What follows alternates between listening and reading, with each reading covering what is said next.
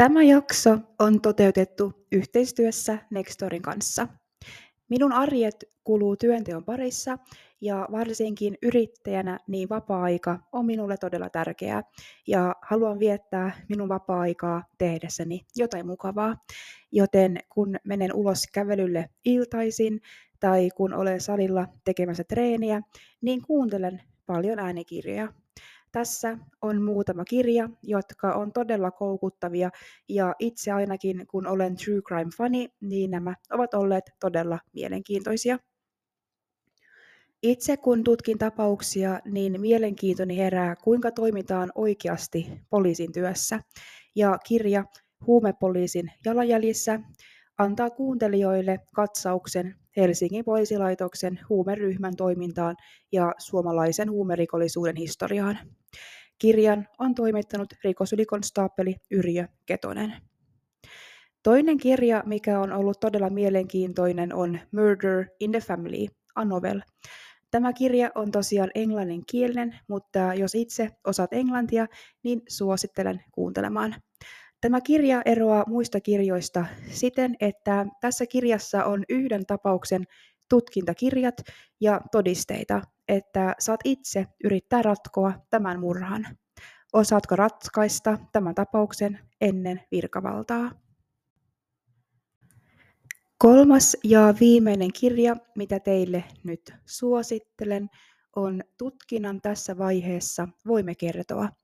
Kirjassa entiset rikosylikomissaariot Tero Haapala ja Jöran Venkvist kertovat lähihistorian tunnettujen tapausten kautta rikostutkinnan johtamisesta ja menetelmistä. Kyseinen kirja on saanut todella paljon hyvää palautetta ja myös minä voin suositella tätä. Haluan nyt antaa teille kuuntelijoille minun linkin kautta 45 päivän kokeilujakson Nextorille. Eli saat rauhassa tutustua Nextorin sisältöön ennen kuin päätät, jatkatko tilausta. Ja huom, tämä tarjous koskee vain uusia asiakkaita. Mene siis osoitteeseen www.nextory.fi kautta missä olen ja aloita kuuntelu. Linkkaan jakson tietoihin suoran linkin.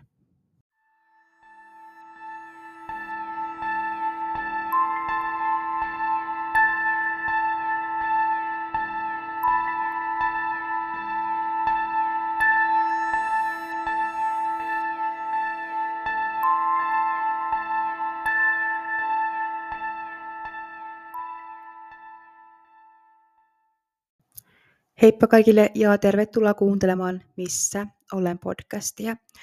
Haluan tähän alkuun puhua yhdestä asiasta. Ehkä osa teistä on jo kuullut, mutta tosiaan Lapualla viime marraskuussa kadonnut Rasmus Takaluoma on löytynyt menehtyneenä. Hänet löydettiin Lapuanjoesta Kauhavalla. Poliisilla ei ole vielä tiedossa kuolin syytä, mutta he eivät myöskään epäile rikosta.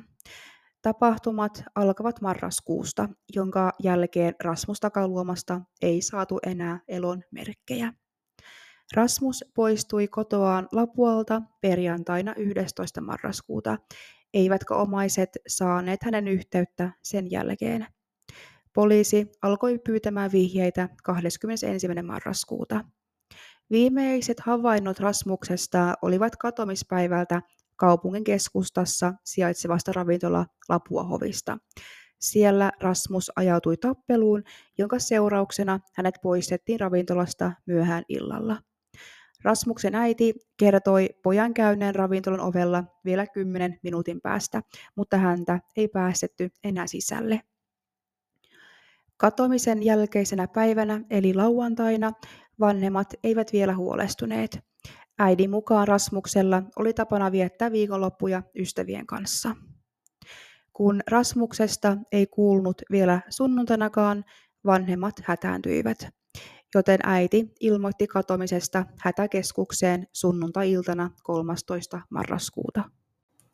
Poliisit käynnisti etsinnät 29. marraskuuta. Uuden vuoden vaihteen jälkeen tammikuun 11. päivänä Rasmuksen katoamisesta oli kulunut kolme kuukautta.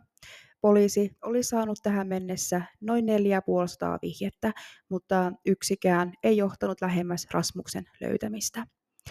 Pohjanmaan poliisin toiminta herätti myös todella paljon kysymyksiä. Ylen lähteiden mukaan ravintola Lapuahovin valvontakameranauhat ehtivät poistua automaattisesti ravintolan järjestelmästä, eikä poliisi onnistunut taltioimaan tallenteita. Toukokuussa poliisilla oli tutkinnassa myös uusi rikosepäily, joka ei kuitenkaan liittynyt varsinaisesti itse katomiseen. Poliisin mukaan etsinnöissä tehtiin useita tietopyyntöjä eri toimijoille tutkinnan aikana, joista yhden kohdalla aloitettiin alkuvuodesta esitutkinta nimikkeellä niskoittelu poliisia vastaan. Tietopyynnön kohde ilmoitti poliisille, ettei kyseistä tietoa tallennettu, mutta myöhemmin selvisi, että tieto olikin tallennettu. Poliisi ei täsmentänyt tiedotteessaan, koskiko rikosepäily Lapua hovin valvontakameranauhoja. Heinäkuussa katoamisen tutkinta siirtyi Pohjanmaan poliisilta keskusrikospoliisille KRPlle. KRP tarkasteli osana tapahtumaketjua myös sitä edeltänyttä tappelua Rasmuksen ja vapaalla ollen poliisin välillä katomisiltana. Poliisin ei epäilty liittyvän katomiseen ja hän kiisti kaikki syytteet. KRP selvitti tapausta kadonneen henkilön tutkintana eikä epäilyt rikosta tapaukseen liittyen. Katomistapaukseen liittyen nostettiin kuitenkin syyte. Syytteestä niskoittelusta poliisia vastaan oli Lapuahovin yrittäjä Safir Demir, joka kiisti syyllisyytensä rikokseen. Syyte liittyi valvontakamera-materiaaliin, johon Rasmus Takaluoma tallentui katomisiltanaan. Elokuussa poliisi piti myös mahdollisena, että Rasmus oli noussut johonkin autoon katomisyönä, kuten Rasmuksen äitikin oli epäillyt. Poliisi mukaan toinen vaihtoehto on hukkuminen. Poliisi sai 7. syyskuuta käyttöönsä täysin uutta videomateriaalia katomisyöltä Lapuan keskusta alueelta. Videotallenteet olivat kaupunkikameroista ja liikekiinteistöjen, kuten kauppojen tai pankkien valvontakameroista. Uusi käänne tapahtui 27. syyskuuta, jolloin KRPn tarkastelun kohteeksi joutui erityisesti Lapuan joki. Muutama päivä myöhemmin, 30. syyskuuta, sivullinen löysi Kauhavalla Lapuanjoen varresta ihmisen jäänteitä ja ilmoitti löydöstään hätäkeskukseen. Poliisi tunnisti vainajan Rasmus Takaluomaksi. Halusin tämän asian ottaa esille ja on todella surullista, että tämä tapaus päättyi tällä tavalla, mutta nyt ainakin Rasmuksen läheiset pääsevät aloittamaan surutyön. En aio ottaa enempää kantaa tähän tapaukseen, kun aikaa on kulunut eteenpäin ja jos tapaukseen tulee uutta tietoa, niin teen Rasmuksesta uuden jakson, mutta haluan nyt kunnioittaa hänen läheisiään ja sanoa syvimmät osanotot sinulle, jos olet Rasmuksen läheinen.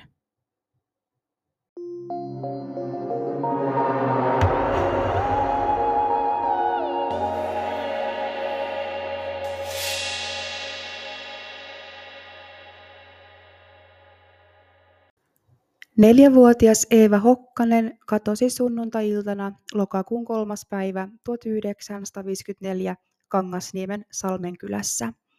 Kangasniemi on Suomen kunta, joka sijaitsee Etelä-Savon maakunnassa.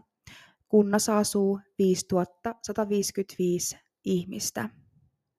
Eeva oli ollut ulkona leikkimässä siskonsa Raija 5V ja isoveljen Anteron 8Vn kanssa. Lapset olivat kävelleet noin yhden kilometrin päässä asustavan tädinsä luokse syömään omenoita. Eeva oli sisaruksista nuorin, joten hän jäi hieman heidän jälkeensä. Eevan äiti huomasi kuitenkin, että Eevalla on liian vähän vaatetta yllään, joten äiti huusi Eevan takaisin kotiin. Myös hänen sisarukset palasivat. Äiti puki Eevan päälle lämpimämpää vaatetta ja lapset lähtivät uudelleen matkaan. Äiti jäi seuraamaan heitä ikkunasta. Sisarukset kävelevät tädinsä luokse ja alkaa poimimaan omenoita. Tämän jälkeen he lähtee kävelemään kotiin päin. Kylätien varressa oli aitta ja he päättivät, että oikaisee tuttua reittiä pitkin takaisin kotiin. Siskosten välille syntyi kuitenkin erimielisyyksiä ja Eeva päätti lähteä omia teitä kotiin. Hän huusi isosiskolleen ja isoveljelleen, minä menen omaan totiin, minä menen omaan totiin. Eeva lähti kävelemään tietä pitkin, joka johtaa Jokela-nimiseen taloon.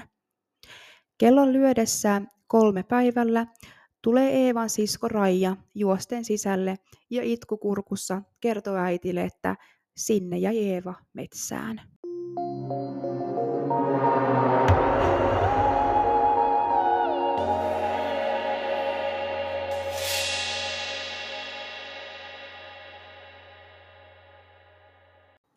Kellon lyödessä 16.45 hälyttivät Eevan vanhemmat poliisit. Kello 17.00 alkoi pikku Eevan etsinnät.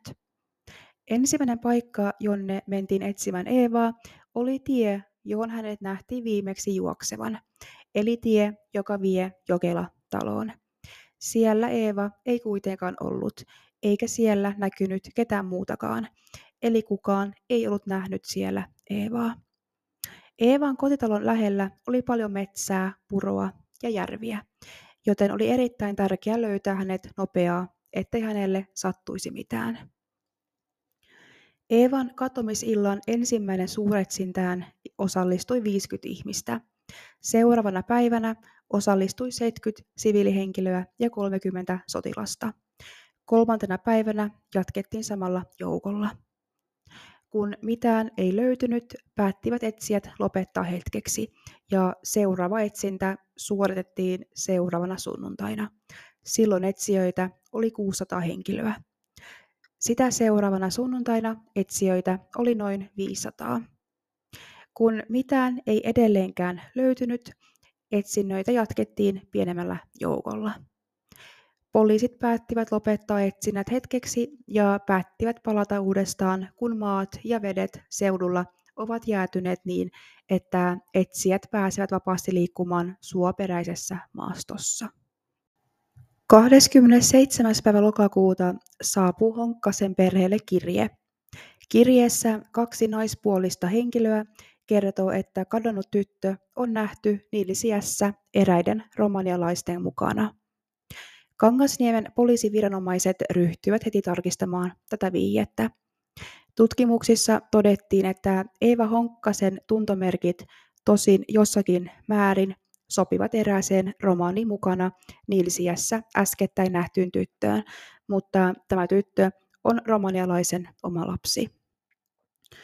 Tämä kirje ei ollut ainoa vihje, että Eeva olisi nähty romanien kanssa, mutta vihjeet eivät kuitenkaan osoittautuneet oikeiksi. Eevan kodin lähistöä tutkittiin useiden viikkojen ajan, mutta mitään ei löydetty. Eevan perhe ei odottanut Eevaa elävänä kotiin. Sen he tiesivät jo heti hänen kadottua. Myös selvännäkijät ottivat yhteyttä poliisiin. Yksi miespuolen henkilö kertoi, että oli kuullut unissaan romanialaisten ääniä, mutta varmemmaksi osuudeksi hän kehoitti tytön omaisia kääntymään Lapuan suuren tietäjän puoleen, sanoen olevansa vakuuttunut siitä, että tämä antaisi oikeat tiedot. Myös nimimerkkiä käyttänyt unennäkijä Särkisalosta kertoi, että hänen unensa mukaan Eevan on vienyt romanialaiset, jotka asuvat kuuden kilometrin päässä Lahdesta Heinolaan suuntaan keltaisessa omakotitalossa. Eevan katomiseen liittyi paljon huhuja. Osa oli sitä, että hänet olisi kaapattu romanialaisten toimen, tai että hänet oli surmattu ja upotettu suohon. Nämä huhut eivät kuitenkaan pitäneet paikkaansa, ja Eeva löytyi. Väinö Lindgren oli aamulla kello seitsemän aikoihin kalastamassa Pienahven nimisellä rannalla, ja hän huomasi järvessä makaavan pienen tytön. Eevan ruumis oli pahoin mädäntynyt. Löytöpaikka sijaitsi parin kilometrin päästä Eevan kotitalosta ja noin kilometrin päässä siitä paikasta, jossa Eeva erosi sisaruksistaan. Järvi, josta Eeva löytyi, oli samana iltana tutkittu, kun hän katosi. Paikka oli kuitenkin siihen aikaan osin veden peittämä. Tämän vuoksi on erittäin todennäköistä, että Eeva oli pudonnut toisessa kohtaan järveen ja painunut heti pohjaan, minkä vuoksi häntä ei löydetty. Ajan myötä Eevan ruumis on vesien mukana kulkeutunut ja noussut pintaan siitä järvestä, josta hän löytyi.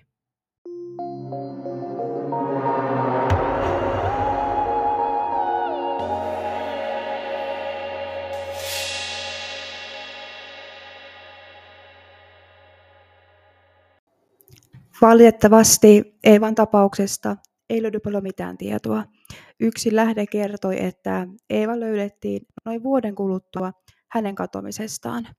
Kuitenkin yhdessä lehtiartikkelissa kerrotaan, että etsintöihin käytettiin noin 1500 päivää, eli yli kolme vuotta.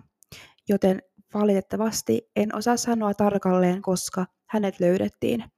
Oli kuitenkin vuosi tai kolme, niin tapaus on todella surullinen, mutta ainakin hänet löydettiin ja hänen perhe sai haudata hänet.